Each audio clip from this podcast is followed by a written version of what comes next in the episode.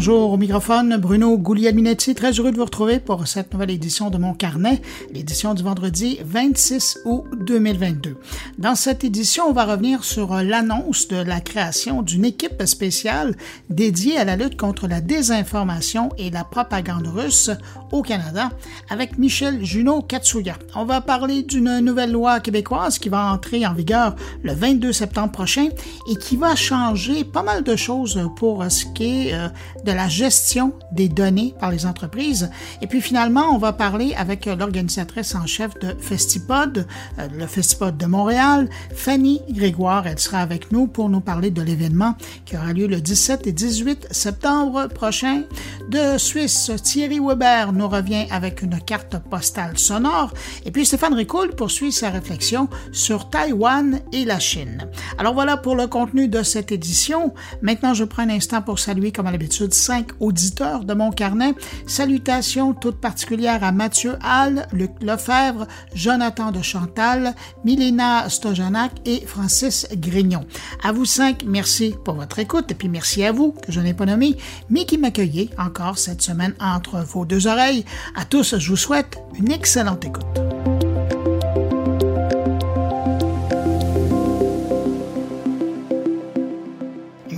Local, ce n'est pas quelque chose de nouveau dans le monde des réseaux sociaux et pourtant, c'est toujours surprenant de voir un nouveau joueur s'y intéresser.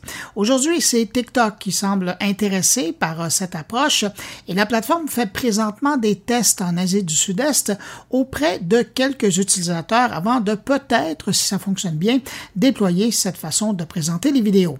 Cette nouvelle approche de TikTok baptisée Nearby, donc euh, tout près, permettrait aux utilisateurs de TikTok d'accéder aux vidéos en fonction de leur positionnement géographique. Pour une fois, on peut dire que TikTok ne fait rien de nouveau avec cette approche puisque Instagram et Snapchat proposent déjà de consulter des publications en fonction d'un lieu géographique. Mais dans le cas de TikTok, du moins dans les tests, on semble vouloir jouer cette fonction comme un élément clé. Aujourd'hui, lorsqu'on lance l'application TikTok, deux choix de vidéos nous sont offerts, soit la sélection de l'algorithme en fonction de ce qui semble nous intéresser sous l'appellation pour toi ou la sélection abonnement pour voir les vidéos des chaînes auxquelles nous sommes abonnés. Ben, à ces deux choix, TikTok ajouterait à proximité qui permettrait de voir les vidéos par lieu. On peut dire que peu d'appareils électroniques et encore moins des téléphones peuvent se vanter d'être le sujet d'un film. Eh ben, ce sera bientôt le cas pour le BlackBerry. On parle d'un film sur l'ascension et la chute de l'appareil. C'est le réalisateur canadien Matt Johnson qui travaille sur un long métrage qui va raconter les succès, mais également la chute de l'entreprise canadienne qui est derrière la création du tout premier téléphone intelligent dans le monde. On dit que l'histoire du film tournerait autour des gens qui œuvraient chez Research and Motion au moment de la création du BlackBerry, appareil qu'on pourrait qualifier d'ancêtre de l'iPhone tellement il a été populaire à cette époque-là. La maison de production a confirmé que les tournages sont tous terminés. Reste à voir maintenant quand le film sera disponible pour les nostalgiques de l'appareil et de cette époque de la grande technologie Made in Canada. Parlons un instant du marché des applications de rencontres. Selon les plus récents chiffres du site anglais safebettingsite.com, le marché des applications de rencontres rapporterait 7,6 milliards de dollars de revenus en 2022. Et si on regarde plus loin, les revenus annuels de ces applications devraient friser les 9 milliards de dollars d'ici 2027.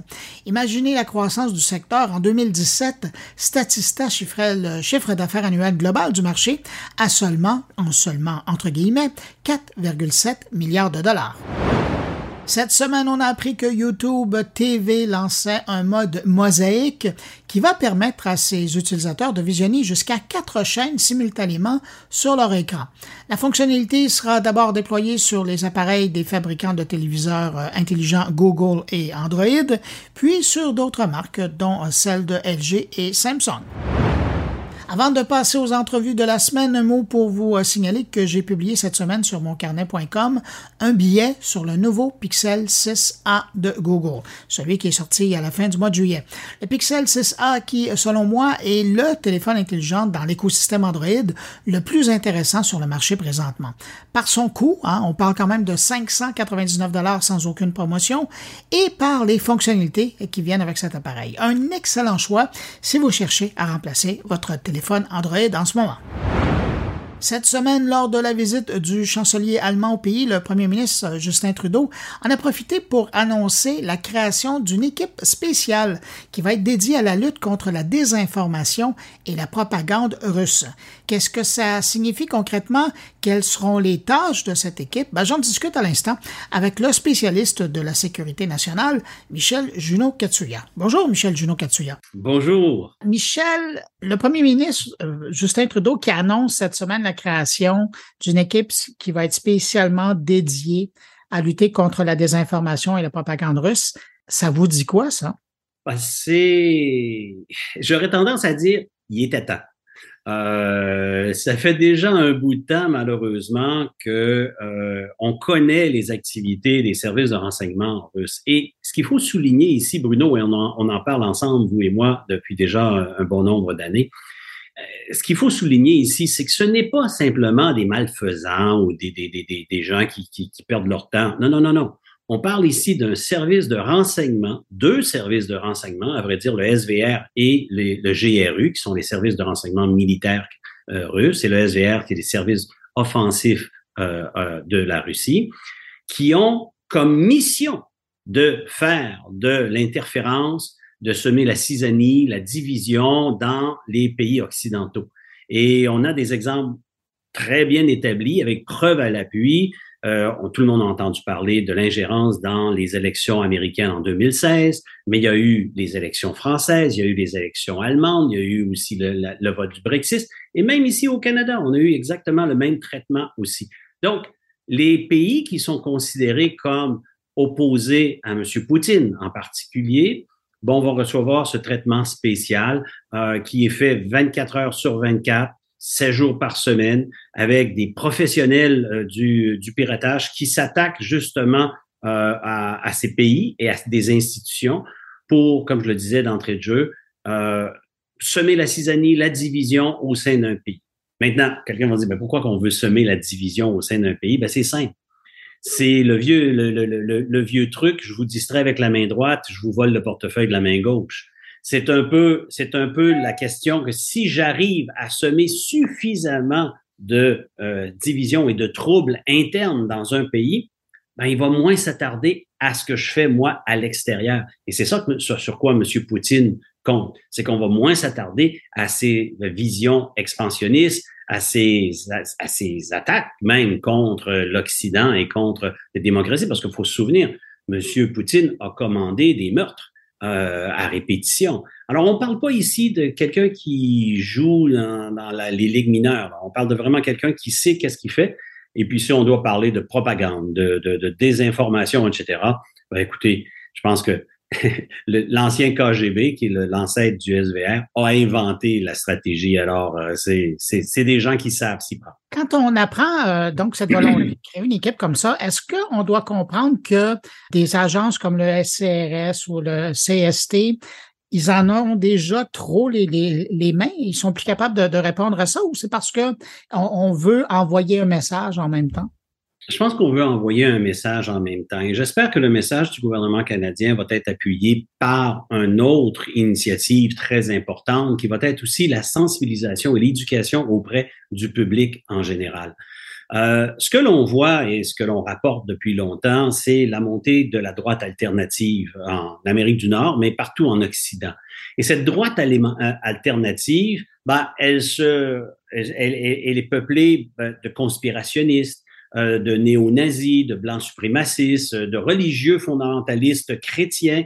Euh, et, et, ça, c'est des gens qui se nourrissent justement de euh, ces, ces, ces, fausses nouvelles ou de ces, ces, informations, fausses informations, qui arrivent en provenance de, de, de la Russie faut croire aussi, il faut voir que la Russie n'est pas tout seul à faire ce genre de choses-là. Évidemment, on pointe le doigt dans la direction de la Russie parce que c'est probablement les exemples les plus flagrants que l'on a, mais il y a la Chine, il y a d'autres pays aussi, même des alliés qui, qui à l'occasion, peuvent faire des choses de cette nature. Alors, faut faut se préparer, faut se protéger comme démocratie.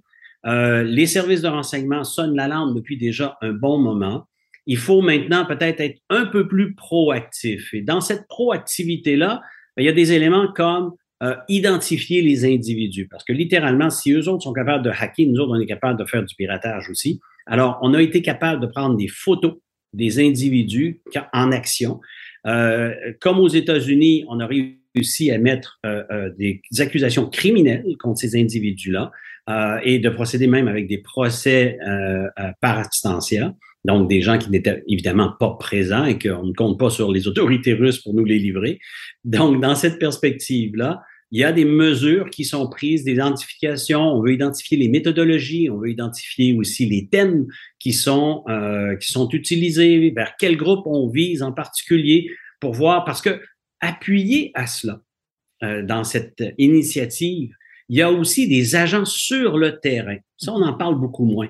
Des espions, littéralement, des espions qui sont souvent attachés à un consulat ou à une ambassade et qui vont littéralement recruter des individus qui sont des conspirationnistes très, très euh, des, et qui vont même payer pour leur travail. Et là-dessus, il y a un cas en particulier en Slovénie qui a été euh, publicisé, publicisé euh, ou rendu public, où justement un officier du GRU, donc des services de renseignement militaire russe, a été pris la main dans le sac à travailler avec un blanc suprémaciste conspirationniste et qui le payait littéralement pour faire le travail qu'il faisait.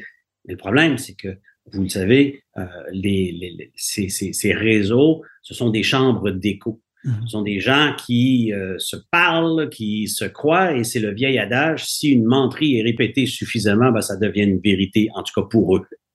Est-ce que, parce que vous mentionniez euh, les États-Unis notamment, mais euh, est-ce que vous avez l'impression qu'avec ce groupe-là de travail qui va donc faire, euh, qui va aller chercher de l'information, qui, on le souhaite, va faire aussi de, de, de l'information auprès du grand public, avez-vous l'impression que on va être, on va mettre autant d'efforts là-dedans que, par exemple, les États-Unis peuvent le faire? Ben, il y a une échelle de grandeur, évidemment. Euh, les États-Unis sont, sont beaucoup plus réputés, sont beaucoup plus gros, euh, ont une culture de la sécurité qui n'est pas la même ici au Canada. Je le déplore un tout petit peu, pas parce que nécessairement j'aimerais nous changer en, en, en, état policier, mais il y a un manque de sensibilisation flagrant depuis des décennies et c'est toutes couleurs confondues. C'est pas le dernier gouvernement, c'est tous les gouvernements qui ont passé un après l'autre. Ça ne va on, ne fait pas le travail nécessairement que l'on devrait faire auprès des entreprises, auprès des, du, grand public, parce que, en fin de compte, ces pirates cherchent les maillons les plus faibles. Et les maillons les plus faibles, il y a évidemment les entreprises qui vont être visées, particulièrement les entreprises qu'on dit euh, qui sont les infrastructures essentielles, donc qui sont la colonne vertébrale de notre économie, de notre démocratie. Mais les, le maillon plus, le plus faible de ces entreprises, ce sont les individus. Alors, il y a beaucoup d'individus qui vont être ciblés, qui vont être la cible d'attaques euh, cybernétiques pour infiltrer les réseaux. Parce que surtout depuis, pardon, surtout depuis le, COVID, on travaille beaucoup à distance, on travaille beaucoup à la maison. Et ça, il y a une faiblesse qui a été euh, générée par les circonstances, qui n'a pas nécessairement été colmatée par tout le monde. Et encore, ce manque de sensibilisation auquel je faisais référence, qui, qui devrait nous alerter. Euh, et je sais que vous faites un gros travail, Bruno, pour essayer de sensibiliser, les gens euh, sur la protection des, renseignements personnels, ne pas donner des informations à n'importe qui, n'importe quand ou aussi facilement. C'est l'ABA de, euh, de, de, ce qui devrait être fait, mais il y a beaucoup plus qui devrait être fait. Il y a beaucoup plus d'assistance aussi ou de soutien qui doit être donné par le gouvernement. Je donne un exemple. En Angleterre, à titre d'exemple, euh, les, le MI6 et le MI5, donc les deux services de renseignement euh, principaux des, de l'Angleterre, organisent, ou du moins avant le COVID, organisaient annuellement une rencontre avec les, grands entreprises, les grandes entreprises et offraient des informations sur les dernières tendances en matière d'espionnage, en matière de cyberespionnage et des choses de ce genre-là. Alors, au moins, on sensibilisait les gens à ce qui est en train de se passer. Parce que le problème, c'est que on parle souvent d'être, euh, de se mettre à niveau, au niveau des, des, de compliance en anglais. Je m'excuse, j'oublie le terme en anglais, d'être, d'être à niveau. Mais je m'excuse. Cet élément-là, là, c'est les problèmes d'hier, c'est les menaces d'hier. Il faut garder l'œil sur l'horizon, il faut voir les menaces qui sont, qui sont émergentes et vers quoi on va viser. Je donne un exemple encore flagrant. On l'a vu d'ailleurs euh, se manifester avec la guerre en Ukraine. on a vu des attaques cybernétiques cibler des compagnies canadiennes, comme la luminerie Alouette, à titre d'exemple. Ben, c'est parce que ce sont de grandes entreprises, ce sont des qui font partie aussi de l'infrastructure essentielle et critique de notre pays, et il va y en avoir d'autres. Alors, c'est ce genre de renseignements et de d'évaluation euh, que le gouvernement est en mesure de pouvoir euh, fournir, mais qu'à l'heure actuelle, on fournit au compte-goutte, malheureusement. Ça sera peut-être la prochaine étape à leur souhaiter. Et comme diraient mes amis du Maroc, Inch'Allah. Michel, je ne peux pas vous laisser aller sans euh, vous parler de. J'en ai parlé dans les manchettes tout à l'heure. Il y a un film qui va se faire sur euh, l'histoire de BlackBerry. Je sais que vous l'avez hmm. suivi parce que c'était à l'époque où vous étiez au SCRS. Allez-vous regarder ce film-là? oh que oui. Oh que oui. Et là, c'est là. Des souvenirs, ah oui, oui, tout à fait, ça va nous rappeler des souvenirs. Je me souviens d'avoir d'avoir été au Festival du film de Montréal euh, il y a très, très longtemps. Il y a un réalisateur qui était venu de passage, avait dit euh, que souvent la vie s'inspirait des films et non l'inverse. Et, là, j'ai hâte de voir effectivement jusqu'à quel point on va, il va y avoir comme de la vérité ou de la distorsion qui va être. Je ne sais pas si on va le romancer. si on l'a romancé, ben, évidemment, il y a toujours un petit peu de distorsion, mais mais c'est important que ce type de film sorte pour pouvoir en parler. Comme, comme à titre d'exemple, le film qui est sorti sur Edward Snowden il y a quelques années. Euh, encore aujourd'hui, il y a un débat aux États-Unis ou même ici au Canada à savoir est-ce que c'est un héros ou un zéro. Ben, moi, personnellement, même si je viens du monde du renseignement et que j'ai travaillé pour la sécurité nationale, ce que Edward Snowden a fait, est important pour une société démocratique, est important pour dénoncer justement jusqu'à quel point il est facile pour certains gouvernements euh, de dire la fin justifie les moyens. un instant, non. Lorsqu'on est obligé d'aller si loin, on a déjà échoué. Il y a quelque chose qu'on n'a pas fait de correct, qu'on n'a pas fait en amont. C'est là où on doit se revoir, se reviser et se s'évaluer. Et je crois, moi, personnellement, que cet homme a fait un sacrifice extraordinaire à, notre bénéfice, certainement pas le sien, c'est sûr, mais euh, c'est important. C'est important de voir ces choses-là arriver et d'en connaître l'histoire. Michel Junot-Katsuya, merci d'avoir accepté mon invitation de venir euh, parler donc de cette euh, annonce de la, création de cette équipe spéciale qui va lutter contre la désinformation et la propagande russe. Je rappelle que vous êtes PDG du Nordgate Group et spécialiste de la sécurité nationale. Toujours un plaisir de vous accueillir. Bruno, c'est un honneur d'être à ton écran à chaque fois. Merci. Salut. Au revoir.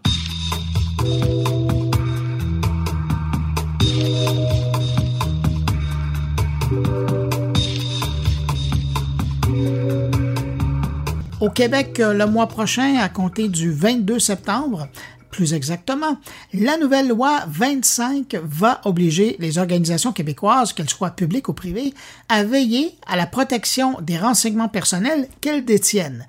Les organisations auront à se conformer à de nouvelles obligations qui entreront en vigueur dès le 22 septembre prochain et qui prendront effet graduellement d'ici septembre 2024. Pour parler de cette nouvelle loi, des nouvelles obligations qu'elle va créer auprès des entreprises, des organisations, j'ai invité un avocat qui s'intéresse de très près à cette loi, mais également qui est le président d'un regroupement d'entreprises conseils qui veulent aider les PME du Québec à être prêtes pour cette nouvelle loi qui va changer bien des choses dans notre quotidien. Je rejoins donc à l'instant Maître Jean-François Latreille, qui est président du Cercle numérique. Bonjour, Maître Latreille. Bonjour. Maître Latreille, vous venez de créer le cercle numérique pour venir en aide aux entreprises dans le cadre de l'entrée en vigueur euh, de la nouvelle loi 25. J'ai tenté dans la présentation de décrire brièvement euh, ce que c'est, mais je suis persuadé que vous, comme avocat, vous êtes probablement meilleur que moi pour présenter ce que c'est une loi. Alors, si je vous demandais de le faire, qu'est-ce que vous diriez? La loi 25, qu'est-ce que c'est?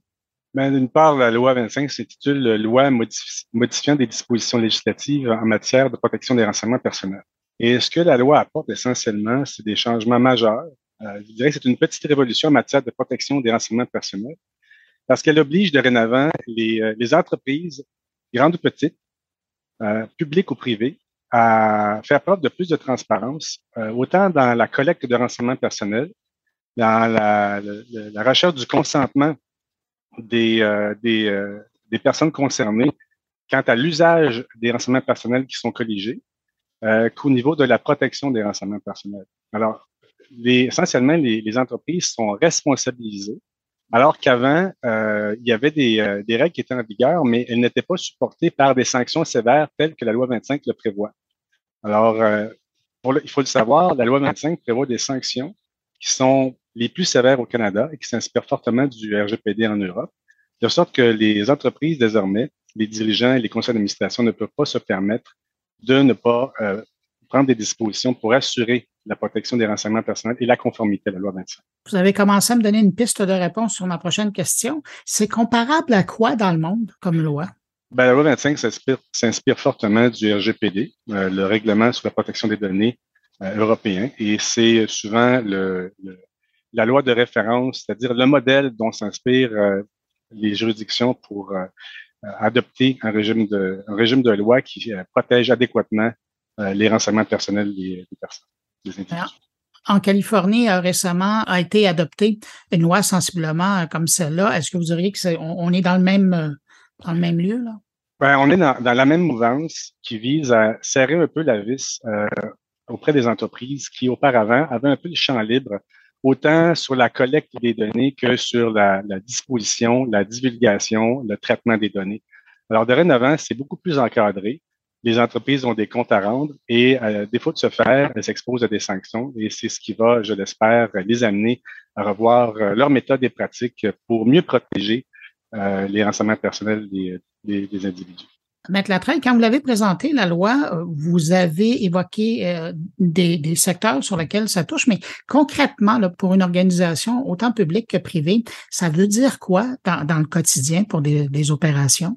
Bien, écoutez, euh, lorsque vous confiez vos renseignements personnels à, une entreprise, normalement, vous devez y consentir.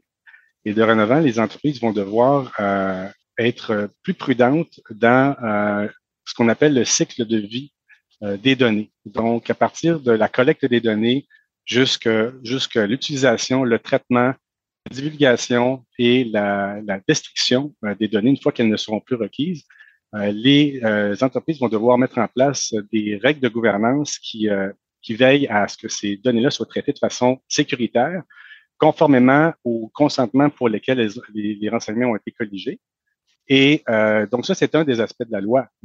donc ça va amener les entreprises à reconsidérer fondamentalement la façon avec laquelle elles gèrent les données, parce que la loi 25 comprend aussi d'autres obligations qui, notamment la, la, celle de nommer un responsable de la protection des renseignements personnels. En anglais, on appelle ça un DPO, Data Protection Officer. Et cette personne-là va être euh, désignée euh, par une entreprise pour s'assurer que les, les, règles internes en matière de protection des données euh, soient, soient respectées, pour intervenir en cas d'incident de confidentialité et pour répondre aux plaintes ou aux demandes des, des consommateurs à l'égard de leurs données. Donc, la loi prévoit que les usagers peuvent demander euh, des renseignements à l'égard des renseignements personnels que détient une entreprise pour voir à les corriger, les rectifier, voire même retirer leur consentement quant à l'utilisation de certains de renseignements personnels. Donc, tout ça nécessite des, règles, des processus qui sont quand même assez complexes et qu'on ne peut pas mettre en vigueur du jour au lendemain. Euh, ça va même jusqu'à euh, l'obligation de, portabilité des données qui est prévue par la loi et qui va entrer en vigueur en, septembre 2024, selon laquelle euh, une entreprise sur demande doit remettre sur un format pratique à un usager une copie de tous les renseignements personnels qu'elle détient. Donc, imaginez au niveau technique la difficulté que ça, ça sous-tend. Euh, donc, c'est important que les entreprises soient conscientisées de cet enjeu-là parce que, par exemple, je, pour les, euh, les entreprises qui sont euh, sur le point de changer ou de, de, de, s'équiper avec de nouveaux systèmes d'information, si l'architecture du traitement des données n'est pas conforme ou ne permet pas de, de, répondre aux objectifs de la loi, les entreprises euh, concernées risquent d'investir beaucoup d'argent en pure perte. Alors, les, les services de TI doivent également être les premiers à l'affût parce que ça risque de faire des clients mécontents. Là, vous avez attiré l'oreille de bien des gens qui nous écoutent, mais est-ce que toutes les entreprises qui opèrent au Québec sont touchées par cette loi ou est-ce que c'est à partir d'une certaine taille qu'elles sont concernées? Non, la beauté de la chose, c'est que personne n'y échappe. Toutes les entreprises, grandes ou petites, privées ou publiques, sont assujetties à la loi 25 et à toutes ces conditions. Ça va vous faire du travail, ça? Bien, ça va faire du travail parce que c'est comme, euh, c'est pour ça que j'ai utilisé le terme révolution un peu plus tôt. C'est un grand changement euh, législatif qui entraîne toutes sortes de conséquences pratiques pour les entreprises. Ça va être un, un sérieux mot de tête, particulièrement pour les TPE, les très petites entreprises et même certaines PME, parce que ça prend des ressources, ça prend un budget et ça ne se fait pas en criant ciseaux. Or, les ressources pour se faire dans la nature, euh, spécialisées euh, dans le domaine de la protection des renseignements personnels, il y en a, mais ça ne court pas les rues. Et on peut déjà s'attendre à ce qu'il va y avoir une, il y a déjà une pénurie euh, de main-d'œuvre spécialisée dans le domaine, mais euh, ça va euh, être un phénomène qui est très problématique à court terme parce que les, les premières échéances pour l'application de certaines dispositions de la loi 25 entrent en vigueur dès le 22 septembre 2022, donc c'est dans, quelques jours. Et la majorité des autres obligations, c'est pour septembre 2023. Donc, vous êtes dans un créneau où finalement, il y a peu de temps pour prévoir un budget et pour, pour apporter les changements nécessaires pour être conforme à la loi 25. Alors, c'est donc dans ce contexte-là que vous et d'autres spécialistes, vous avez lancé le cercle numérique. Qu'est-ce que vous allez offrir concrètement euh, aux entreprises, aux organisations qui sont à la recherche d'outils? Bien, écoutez, d'abord, il faut comprendre d'où vient le cercle numérique. Euh, dans le cadre de mes interventions euh, auprès de nos clients, nous avons constaté que souvent les entreprises, les PME, étaient, méconnaissaient les risques associés à la protection des renseignements personnels, à la protection des données tout court. Hmm. Les risques inhérents à la cybercriminalité, qui est un fléau qui est actif 24 heures sur 24, 7 jours sur 7. Et aussi, évidemment, tout ceci était complexifié par le fait que la, cybersécurité, la protection des données, euh, les, enjeux reliés à la vie privée, c'est quand même assez complexe. Et les PME n'ont pas les ressources à l'interne bien souvent pour euh, répondre à, ces besoins-là ou pour euh, déterminer euh, les enjeux que cela sous-tend et comment y faire face. Et au surplus, au-delà des, du, besoin de, sensibilisation et de, formation des entreprises dans, ces, domaines-là, il y a l'adoption de la loi 25. Alors, vous avez peut-être vu dans des sondages récents, euh, on, peut lire que les entreprises québécoises ne sont pas prêtes à relever le défi euh, de la loi 25 pour la majorité. Et donc, on s'est dit, euh, les, ceux qui ont formé le cercle numérique et moi, on s'est dit, c'est peut-être une opportunité de mettre en ligne un service. Un service qui, d'une part, va sensibiliser les entreprises à certains enjeux, en, avec évidemment du contexte qui sera affiché sur le site web, mais également créer une plateforme qui permettrait aux entreprises euh, d'avoir un point de référence vers qui se tourner lorsqu'on a des enjeux de sécurité en matière de protection des données qui puissent répondre à, nos besoins euh, ou à tout le moins nous guider dans la bonne direction.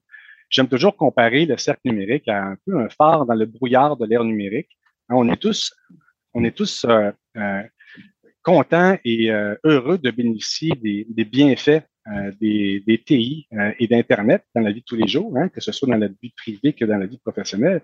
Mais les risques, les enjeux, euh, c'est quelque chose de complexe. Alors, vers qui se tourne quand on a un problème? Si on n'a pas les ressources à l'interne, qui va faire, l'analyse, l'évaluation pour dire, bon, ben, j'ai besoin de telle, telle, telle ressource?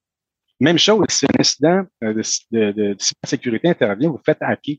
Vous faites quoi? Si vous n'avez pas de plan d'urgence, si vous n'avez pas de ressources à l'interne ou de pré-planifier, pour répondre efficacement à une crise, eh bien, c'est ce à quoi le sac numérique veut, veut répondre en offrant aux PME qui le désirent ben, d'avoir accès à une plateforme qui euh, essentiellement va faire une analyse préliminaire de la situation et les rediriger dans la bonne direction ou plutôt vers les services dont elles ont besoin. Je présume que, parce que ça fait un bout de temps que vous vous intéressez à cette question-là, puis vous mentionniez les, les sondages qui l'indiquent que les entreprises ne seront pas prêtes, avez-vous l'impression qu'on s'en va vers un goulot d'étranglement? Absolument, parce que regardez, euh, déjà l'échéance euh, de la loi 25, euh, la première, qui est prévue en septembre prochain, j'ai pas de pourcentage exact à, à, vous soumettre, mais c'est, je vous dirais, une, une infime, un infime pourcentage des entreprises québécoises qui sont qui vont être conformes aux premières dispositions qui vont entrer en vigueur.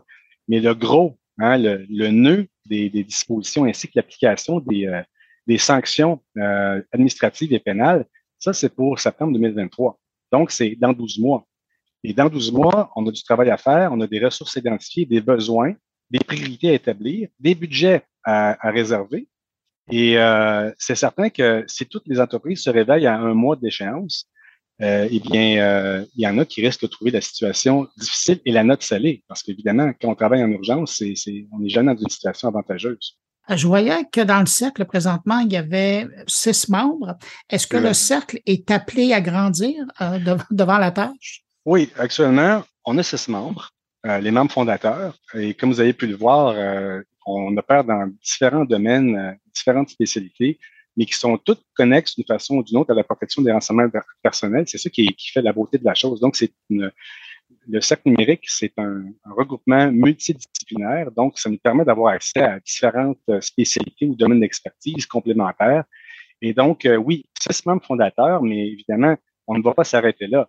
Euh, nous, ce qu'on a comme pour ambition, c'est de regrouper un plus grand nombre possible d'expertises pertinentes et utiles en matière de, protection des renseignements personnels pour que lorsque les entreprises se tournent vers nous, eh bien, on a euh, tout de suite euh, une, un service à leur référer.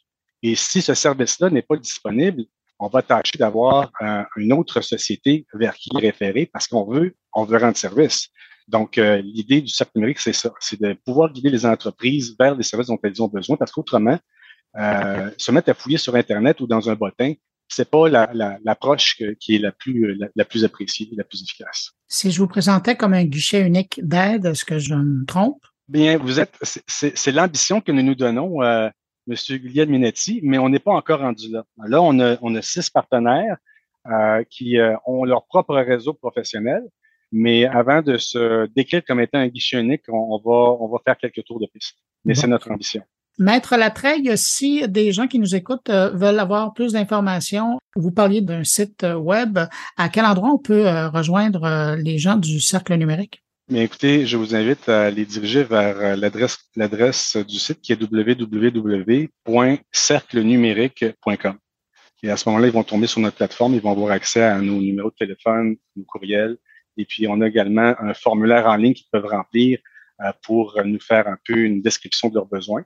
Et à ce moment-là, il y a un membre du cercle numérique qui va leur, revenir rapidement pour, avec un, début de, un début de réponse. Ben, Maître Jean-François Latreille, président du Cercle numérique, ben, d'abord, félicitations pour l'initiative. Je pense que vous arrivez à point nommé et puis euh, je pense que vous n'allez pas chômer dans les, les années à venir. On s'attend à être occupé. Merci beaucoup. Merci, au revoir.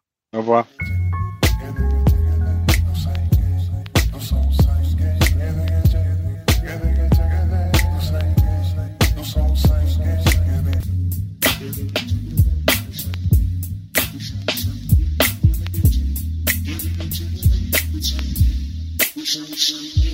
Les 17 et 18 septembre prochains aura lieu à Montréal le Festipod, une célébration du podcast québécois qui donnera la chance à ceux qui en font, mais aussi à ceux qui en écoutent, de se rencontrer en personne. Pour nous parler plus en détail de cette fête du podcast, j'accueille la directrice générale de l'événement. Bonjour Fanny Rioard. Bonjour Bruno, ça va bien? Ça va très bien. Hey Fanny, ça fait un moment qu'on s'était parlé. C'était dans une autre époque, avant la pandémie, où euh, ben, malheureusement l'édition dont on avait parlé n'avait pas eu lieu parce qu'il y avait eu une, pandémie. Mais aujourd'hui, euh, si on se parle, c'est parce qu'il y a le Festipod 2022 qui aura lieu. Euh, je le disais dans la présentation, c'est au mois de septembre, c'est le 17 et 18. Comment on se prépare pour organiser un événement comme celui-là? On se prépare vraiment plusieurs mois à l'avance. Euh, surtout qu'on est une petite équipe dans le Festipod et qu'on est encore euh, tous euh, des bénévoles. On fait ça dans nos temps libres, entre guillemets. Donc, on se prépare vraiment de manière l'année d'avant. C'est vraiment une grosse organisation. C'est un petit projet qui est devenu pas mal gros. Puis heureusement, on a une super bonne équipe cette année. je suis avec différentes personnes qui sont dans le milieu de la balado au Québec. donc, c'est vraiment grâce à toute cette équipe-là qu'on organise ça. Et puis, on apprend beaucoup, je te dirais aussi. on apprend beaucoup de choses. Au départ, quand on avait parlé du Festipod, j'avais l'impression que c'était l'occasion, à quelque part, sous une appellation de se rencontrer entre fanatiques ou amateurs de balado. Mais j'ai l'impression que vous êtes rendu plus loin. C'est quoi le, le but de l'édition 2022? Ben, l'édition 2022, c'est sûr qu'on voulait encore une fois faire découvrir des nouveaux podcasts ou des podcasts qui étaient pas qui sont pas nécessairement connus du grand public, mais on a aussi euh, on a un, meilleur budget cette année, puis on a pu euh, avoir des podcasts de, plus grande renommée aussi qui sont un petit peu euh, plus connus, qui ont plus un auditoire. Donc, c'était vraiment de mixer les deux. C'était le défi de cette année. Euh, parce que les premières, tu sais, comme avant, euh, avant 2020, les podcasts, là, le monde du podcast et du balado au Québec a explosé euh, durant la pandémie. Donc, c'est ça, c'est pas devenu le même terrain de jeu, là, si je pourrais dire comme ça. Donc là, on a essayé de trouver une petite balance là-dedans entre des podcasts plus connus, des podcasts moins connus, mais avoir une programmation assez diversifiée aussi en même temps pour que ça plaît à un petit peu euh, tout genre d'auditeurs. Pardon. Et donc, quand on parle de podcasts connus, pas connus, c'est parce que les, mm-hmm. gens qui font ces podcasts-là vont être sur place et vont enregistrer leur podcast? Oui, en fait, c'est ça. comment ça fonctionne, les festivals, c'est que Absolument, un balado, tu écoutes ça dans tes oreilles. T'es pas nécessairement, les gens vont pré-enregistrer leur émission, mais pour le festival, ils vont l'enregistrer sur place. Donc, ça va être enregistré. En plus, donc, il va avoir un auditoire. On donne vraiment la chance aux euh, balado-diffuseurs d'avoir un auditoire euh, en direct devant eux. Et puis, euh, c'est quelque chose qui est pas qui n'est pas habituel habituellement quand tu fais ton balado, tu crées ton balado. Habituellement, tu es plus seul ou tu fais ça devant ton ordinateur comme on fait en ce moment, là, vous et moi. Euh, donc, euh, c'est vraiment une occasion de, de, bon pour les balados diffuseurs de rencontrer leur auditoire, euh, d'avoir une interaction en direct qui n'est pas commune, puis aussi de rencontrer d'autres balados diffuseurs en même temps. Fanny, donc, ça veut dire que les gens vont pouvoir entendre, voir leur producteur de, de balado préféré, mais vous avez aussi une section qui est plus de, formation, de discussion? Oui, euh, cette année, c'est nouveau. On a eu la chance, euh, c'est euh, M. Stéphane Berthomet qui va être sur la programmation le dimanche 18 septembre à 10h30. Donc, il va faire un atelier conférence, mais plus un atelier qui nous a dit un atelier balado documentaire. Donc, ça va être un atelier sur le balado documentaire. Euh, Stéphane Berthomé, il est reconnu pour son balado, entre autres, L'ombre du doute, qui est diffusé sur euh, audio de Radio-Canada. Donc, c'est une super belle occasion de voir un peu là, comment euh, comment est-ce qu'on fait un balado documentaire de type true crime un peu pour ceux que ça intéresse. Euh, moi, personnellement, ça m'intéresse énormément parce que c'est tellement un type de balado qui est différent, qui est particulier, qui a beaucoup de recherches. Donc, euh, c'est vraiment M. Berthomé qui nous a offert euh, de venir présenter son atelier devant le public. C'est un petit cadeau, en fait, un gros cadeau qu'il fait au Festipod, d'offrir ça, cet atelier-là. c'est la première fois qu'il l'offre ça va être devant le public.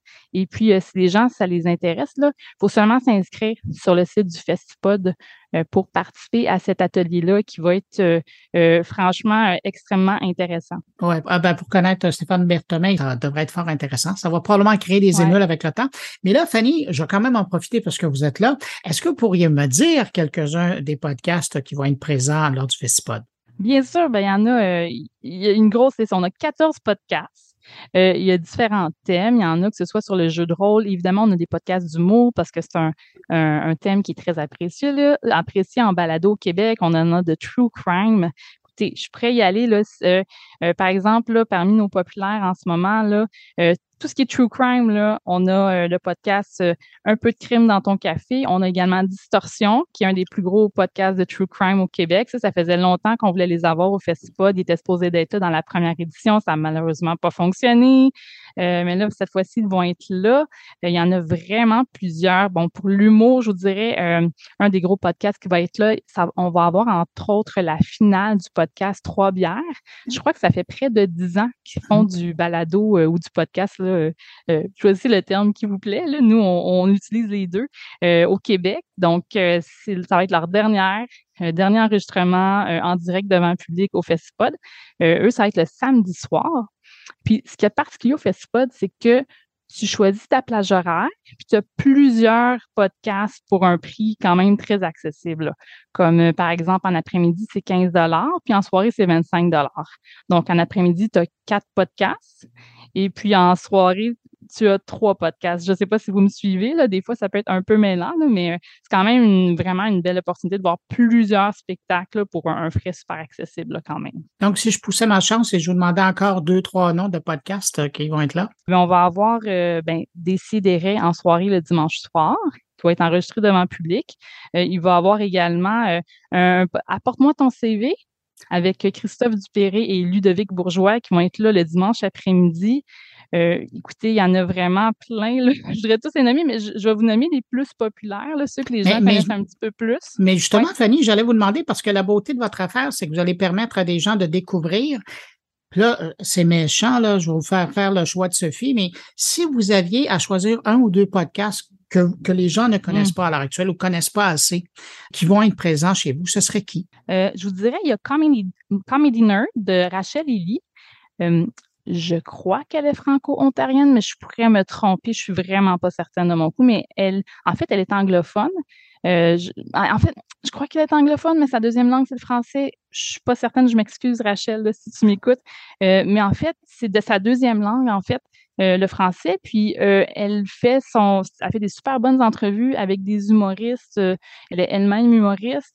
Euh, c'est une femme également dans, un, dans le milieu en humour. Donc, moi, je trouve que celui-là, c'est un podcast. Je crois que Rachel Lee devrait être vraiment euh, découverte. Elle est super intéressante, elle est super drôle. Euh, donc, moi, je crois que c'est celui, entre autres, un que les gens devraient porter une petite attention. Et puis là, j'aimerais en nommer un autre aussi. Là. Mais écoutez, écoutez, moi, c'est sûr que j'aime beaucoup un peu de crème dans ton café. J'ai un petite préférence pour euh, euh, les, deux femmes qui sont en arrière de ce podcast de True Crime, là, qui sont très, très rigolotes également. Là. Euh, donc, moi, ce serait mes suggestions, mes, mes petits coups de cœur dans la, dans, sur le Festipod. Fanny, si on va avoir plus d'informations concernant l'événement, si on veut acheter des billets, si on veut s'inscrire à l'atelier, où on va?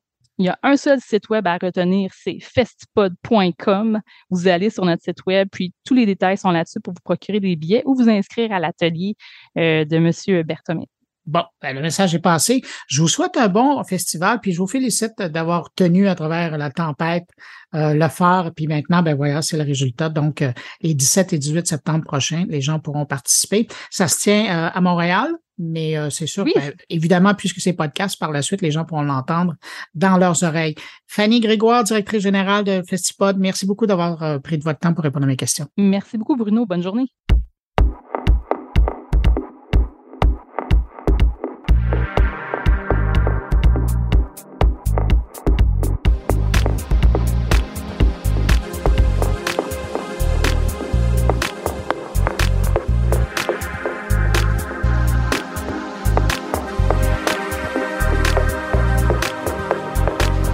Je le croyais encore en vacances cette semaine. Eh bien non, Thierry Weber m'est apparu dans ma boîte de courriel avec une carte postale sonore qu'il nous envoie directement de ces belles montagnes pour cause. Hein. Il y a même une invitée pour l'occasion. Et eh oui Bruno, je suis euh, toujours dans mes montagnes, mais j'ai très envie, euh, ben, avec cette reprise, de redonner un coup de projecteur à mon beau pays qu'est la Suisse en l'occurrence avec de l'innovation, de la technologie pour un musée qui est mondialement connu ici en Suisse, c'est le musée des transports. Et pour cela, j'accueille Consuelo Frauenfelder. Bonjour. Bonjour. Alors, euh, en deux mots, qu'est-ce qu'on peut trouver dans ce fameux musée des transports à Lucerne? Alors on peut y trouver beaucoup de choses, mais notamment euh, ce que nous avons ouvert euh, en juin dernier, euh, une expérience immersive et sportive de réalité virtuelle, probablement une des premières au monde où non seulement vous êtes en mouvement, mais où le corps est carrément en danger, puisqu'il s'agit de gravir 5 mètres d'un mur d'escalade vous êtes accroché. Soyons euh, rassurons tout ah de suite la euh, sécurité les, avant tout. les, spectateurs. Mais c'est quand même euh, l'idée était quand même de recréer les, derniers mètres de l'ascension du Cervin, du Matterhorn. On va revenir sur cette expérience qu'on trouve au musée des Transports à Lucerne. Si vous venez en Suisse, il faut le visiter. Moi, je sais que je l'ai fait plusieurs fois et tu m'as donné une occasion, une envie d'y retourner.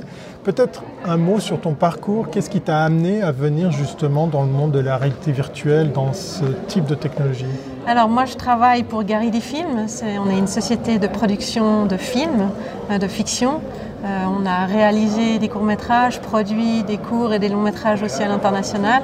Et puis, euh, on avait très envie, avec Stéphane Lauper, euh, de réaliser un film sur la montagne. On est parti d'une idée où, au début, c'était d'y aller en Super 8 carrément, de peut-être accompagner un ou une guide de montagne. Pour faire aussi un état un petit peu de la montagne aujourd'hui, c'était un sujet qui nous préoccupe beaucoup. Euh, avec cet été caniculaire, on l'a vu, euh, la fonte des glaciers, c'est très impressionnant d'être en montagne. Et comment rendre ça et comment se faire le témoin, en fait, euh, hein, un moment précis de comment c'est le Matterhorn. Et puis petit à petit, au, fil, au fil des rencontres, en fait, on s'est dit, ben, la meilleure, finalement, la meilleure solution, ce serait de faire de l'immersif et de la réalité virtuelle. Pour se rendre compte Pour se rendre compte vraiment et être au plus proche de l'expérience, dedans, en fait, complètement.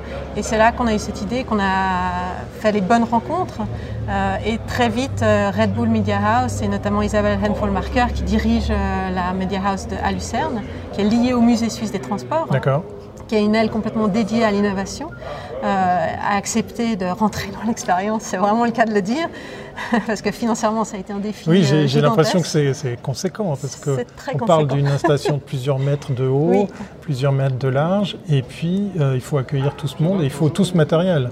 Euh, oui, alors en fait on a construit un pavillon exprès pour l'expérience, qui accueille l'expérience. C'est un peu comme une attraction à l'américaine dans un parc d'attractions. Et donc le pavillon fait 15 mètres de haut, 10 mètres de large. Il y a trois étages. il fallait pouvoir mettre le mur de 5 mètres de haut. On avait plusieurs idées, un mur rotatif au début, mais il y a déjà tellement de contraintes techniques qu'on est finalement, j'en suis très contente, on est resté sur un mur fixe.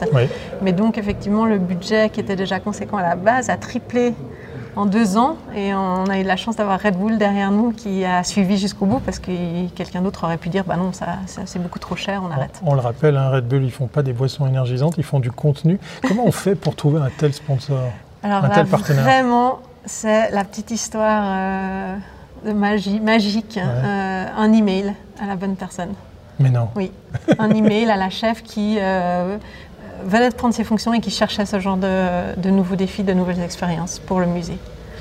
On est aujourd'hui ici euh, au FIFA, le, le festival de international du film de montagne au Diableret. Mais quelle est la démarche d'être présent dans un tel festival? Bah, C'est important, je pense, de, justement parce qu'on ne peut pas déplacer notre expérience, de donner aussi envie aux gens de la montagne, parce que ça s'adresse aussi d'abord à eux, même si peut-être un alpiniste chevronné euh, trouvera ça extrêmement facile, mais euh, même euh, notre casting, c'était Sam Antamaton, qui est extrêmement connu en Suisse, hein, les frères Antamaton, qui est un guide, un alpiniste et un guide chevronné qui habite Zermatt. Et même lui, c'était notre plus grand plaisir parce qu'en fait, c'est l'avatar que vous voyez dans, dans l'expérience de réalité virtuelle qui vous guide, qui vous aide à gravir mhm, euh, mhm. le Cervin. Quand il l'a faite pour la première fois, il était bluffé par l'authenticité et la réalité. Et ça, ça, nous ça c'était le plus beau compliment que Samantha Matten puisse nous faire qui lui fait le Cervin, que je crois, je sais, je pas tous les week-ends. Tous les week-ends. non, il en est à, je sais pas, 100 et quelques ascensions. Enfin, tu, tu, te rappelles la hauteur du Cervin 4478, ça fait rare. Hein. voilà, si jamais vous avez envie de venir faire de l'alpinisme en toute sécurité, rendez-vous à, Lucerne pour, euh, pour, vivre cette expérience. Une, une, question piège, j'ai entendu deux, trois personnes se dire, mais est-ce que c'est vraiment immersif à ce point-là? Est-ce qu'on ressent le froid? Est-ce que ça va jusque-là, le vent et ce genre de choses? Alors, euh, on n'aime pas donner euh, trop de détails, trop de détails parce qu'il y a des petites surprises pendant euh, l'ascension qui sont, qui, qui, sont importantes de ne pas révéler. Mais effectivement, on a misé sur l'authenticité jusqu'au bout. Donc au niveau de, tout ce qui était CGI, donc les, images de synthèse, d'avoir la neige qui ressemble à de la neige. Mhm. On ne voulait pas partir dans le jeu vidéo, c'était vraiment notre première prérogative de rester au plus près de l'authentique.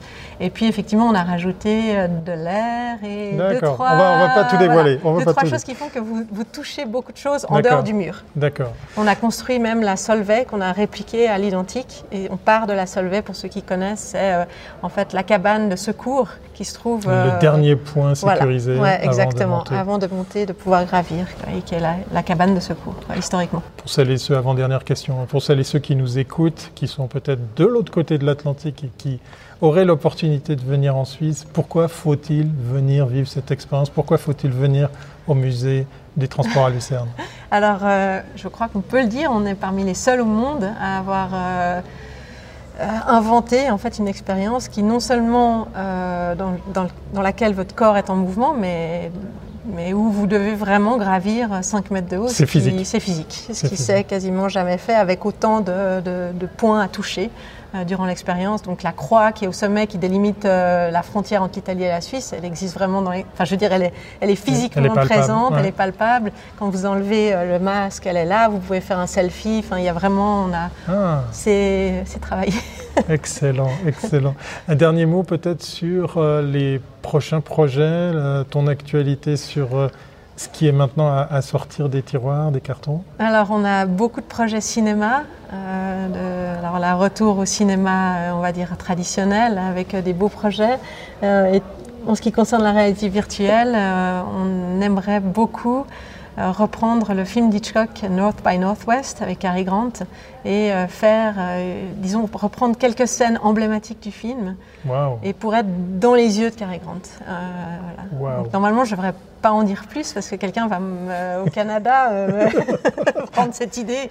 Ah non, mais les idées, ça se partage. Le plus dur, c'est de les réaliser. Exactement. En tout cas, je, suis persuadé que tu vas bien l'exécuter. Les, et un grand merci euh, surtout pour ce partage. Et puis euh, surtout, ben, venez nombreux ici en Suisse.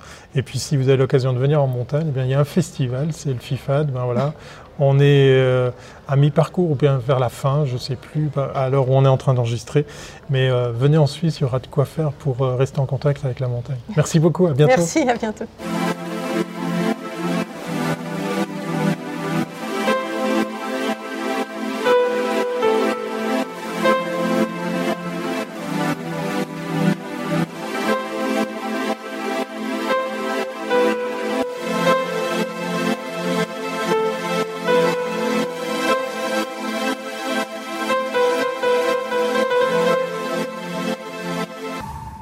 Semaine, Stéphane Ricole revient sur le thème de Taïwan et de la Chine. C'était son sujet précédent, vous vous en souviendrez, mais cette fois, il a décidé de nous offrir la fin de sa réflexion sur le sujet.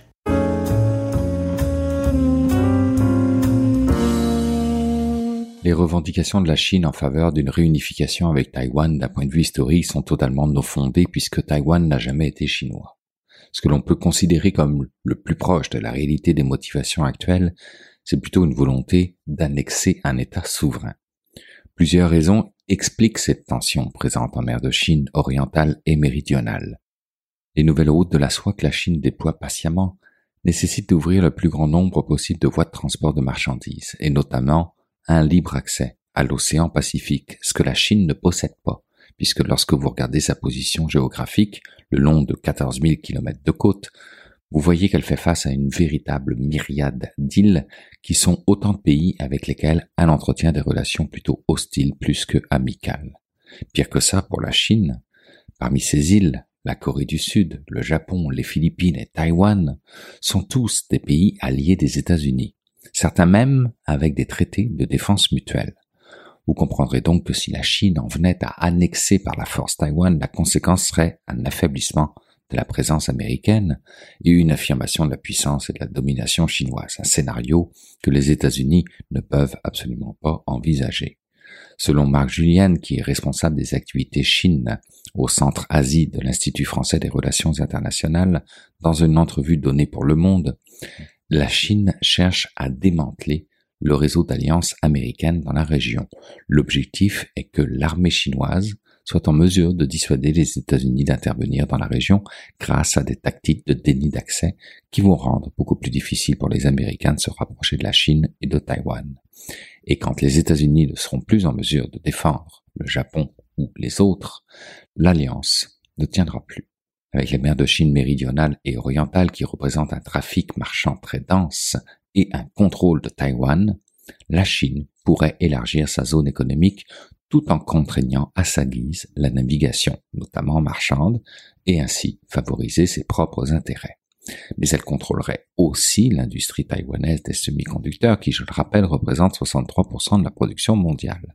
Des semi-conducteurs qui sont devenus, avec le temps, cruciaux pour l'économie mondiale. Mais c'est pas si facile que ça, puisque fabriquer des semi-conducteurs nécessite des matières premières. Et celles-ci sont principalement fournies par le Japon et l'Allemagne, qui se retrouveraient alors dans une position de force par rapport à Pékin, pouvant par le fait même contrecarrer les ambitions de Xi Jinping de rivaliser avec les Américains. Une rivalité qui passe par le contrôle absolu, celui des routes marchandes, on vient de le voir, celui de la fabrication des semi-conducteurs et celui de l'économie numérique qui inquiète grandement l'administration chinoise, cherchant à s'imposer comme un régulateur incontournable et surtout intransigeant. Mais une rivalité qui est aussi à la merci des situations économiques mondiales et qui, en temps de morosité comme actuellement, voit la demande de certains semi-conducteurs baisser au point où le cabinet VLSI Research, spécialisé dans l'analyse du marché des semi-conducteurs et de ses cycles depuis les années 80 quand même, observe qu'en février 2022 de cette année, les stocks mondiaux de puces étaient suffisants pour assurer 1,2 mois de production. Et en juillet, ils atteignaient 1,7 mois. Un beau paradoxe alors que certains des semi-conducteurs sont en pénurie pour l'industrie de l'automobile par exemple, d'autres deviennent surabondants pour l'industrie des ordinateurs par exemple. L'explication, unanimement évoquée, porte sur l'essoufflement de l'économie et l'inflation. Les ventes d'ordinateurs et de smartphones chutent et dans le même temps, les fabricants, confrontés à la pénurie de semi-conducteurs, ont accumulé des réserves, ce qu'on en appelle dans le jargon des chaînes d'approvisionnement le just in case versus le just in time. Cependant, le Financial Times incite à la prudence, puisque les problématiques concernant la chaîne d'approvisionnement subsistent et le changement de situation demeure léger et surtout corrélé à la situation économique globale. Une situation économique qui force également l'Europe à regarder cela de près puisque elle aussi très dépendante aux semi-conducteurs taïwanais ne possédant qu'un poids relatif dans leur production avec un maigre 8% au niveau mondial et surtout n'ayant aucune politique d'engager pour rapatrier une partie de cette production, du moins à court terme. Sur le plan géopolitique, l'Union européenne est plutôt absente du bras de fer en cours entre la Chine, Taïwan et les États-Unis et s'est contentée de menacer la Chine de sanctions économiques en cas d'invasion de Taïwan. Et en février dernier a présenté son Chip Act de 42 milliards afin de relancer le secteur des semi-conducteurs d'ici à 2030 pour atteindre un potentiel hypothétique 20% de production mondiale et ainsi défendre l'idée d'une souveraineté technologique européenne. Globalement, pour contrer l'influence chinoise et asiatique, l'Europe s'est engagée dans deux actions. La première consiste à promulguer des lois souverainistes visant à favoriser les fonderies européennes au détriment des producteurs asiatiques, et la seconde prend la forme d'un rapprochement stratégique avec les États-Unis et notamment avec la compagnie Intel, qui a annoncé investir 93 milliards de dollars en Europe sur 10 ans, notamment avec la construction de trois usines. Du côté de l'Inde, la composante économique de son engagement avec Taïwan était estimée à plus de 7 milliards de dollars de commerce bilatéral. Les entreprises taïwanaises ont également investi plus de 2,3 milliards de dollars en Inde. Les deux pays parlent même d'un accord de libre-échange et de trouver des moyens de créer un centre de fabrication de semi-conducteurs en Inde. Malgré la diplomatie prudente et sans engagement de l'Inde, une grande partie de cette coopération économique est maintenant en jeu, qui pourrait ne pas sortir indemne si cette crise venait à s'amplifier. Donc on le voit bien, Taïwan compte beaucoup plus pour l'économie mondiale que sa part de 1% du produit intérieur brut mondial ne l'indique. Elle est étroitement intégrée aux économies du Japon, de la Corée du Sud et des États-Unis, et tout scénario bouleversant l'équilibre existant risquerait une nouvelle escalade qui pourrait conduire à un découplage dur de la Chine et de l'Occident. Les entreprises de tous les secteurs prendraient des mesures pour dissocier leurs opérations en Chine de celles desservant des marchés ailleurs. Les restrictions sur les importations de technologies vers la Chine serait renforcée et les pays occidentaux pourraient répondre au bouleversement par la Chine du statu quo en rendant plus explicite leur soutien à Taïwan. Cela dit, si la Chine tentait d'envahir Taïwan, qu'elle réussisse ou non, à l'image de la Russie avec l'Ukraine, cela entraînerait probablement un gel des avoirs et la rupture de la plupart des liens économiques et financiers, bien que de telles représailles économiques puissent être plus difficiles à supporter pour de nombreux pays occidentaux qui dépendent beaucoup plus du commerce avec Pékin qu'ils ne l'ont jamais été avec Moscou. Et même le scénario idéal du point de vue de Pékin, d'une capitulation de Taïwan sous la pression, déclencherait une reconfiguration complète des relations avec l'Occident. En résumé, le message envoyé vers Pékin par le reste du monde pourrait être réduit à une simple expression populaire qui serait touche pas à mes semi-conducteurs.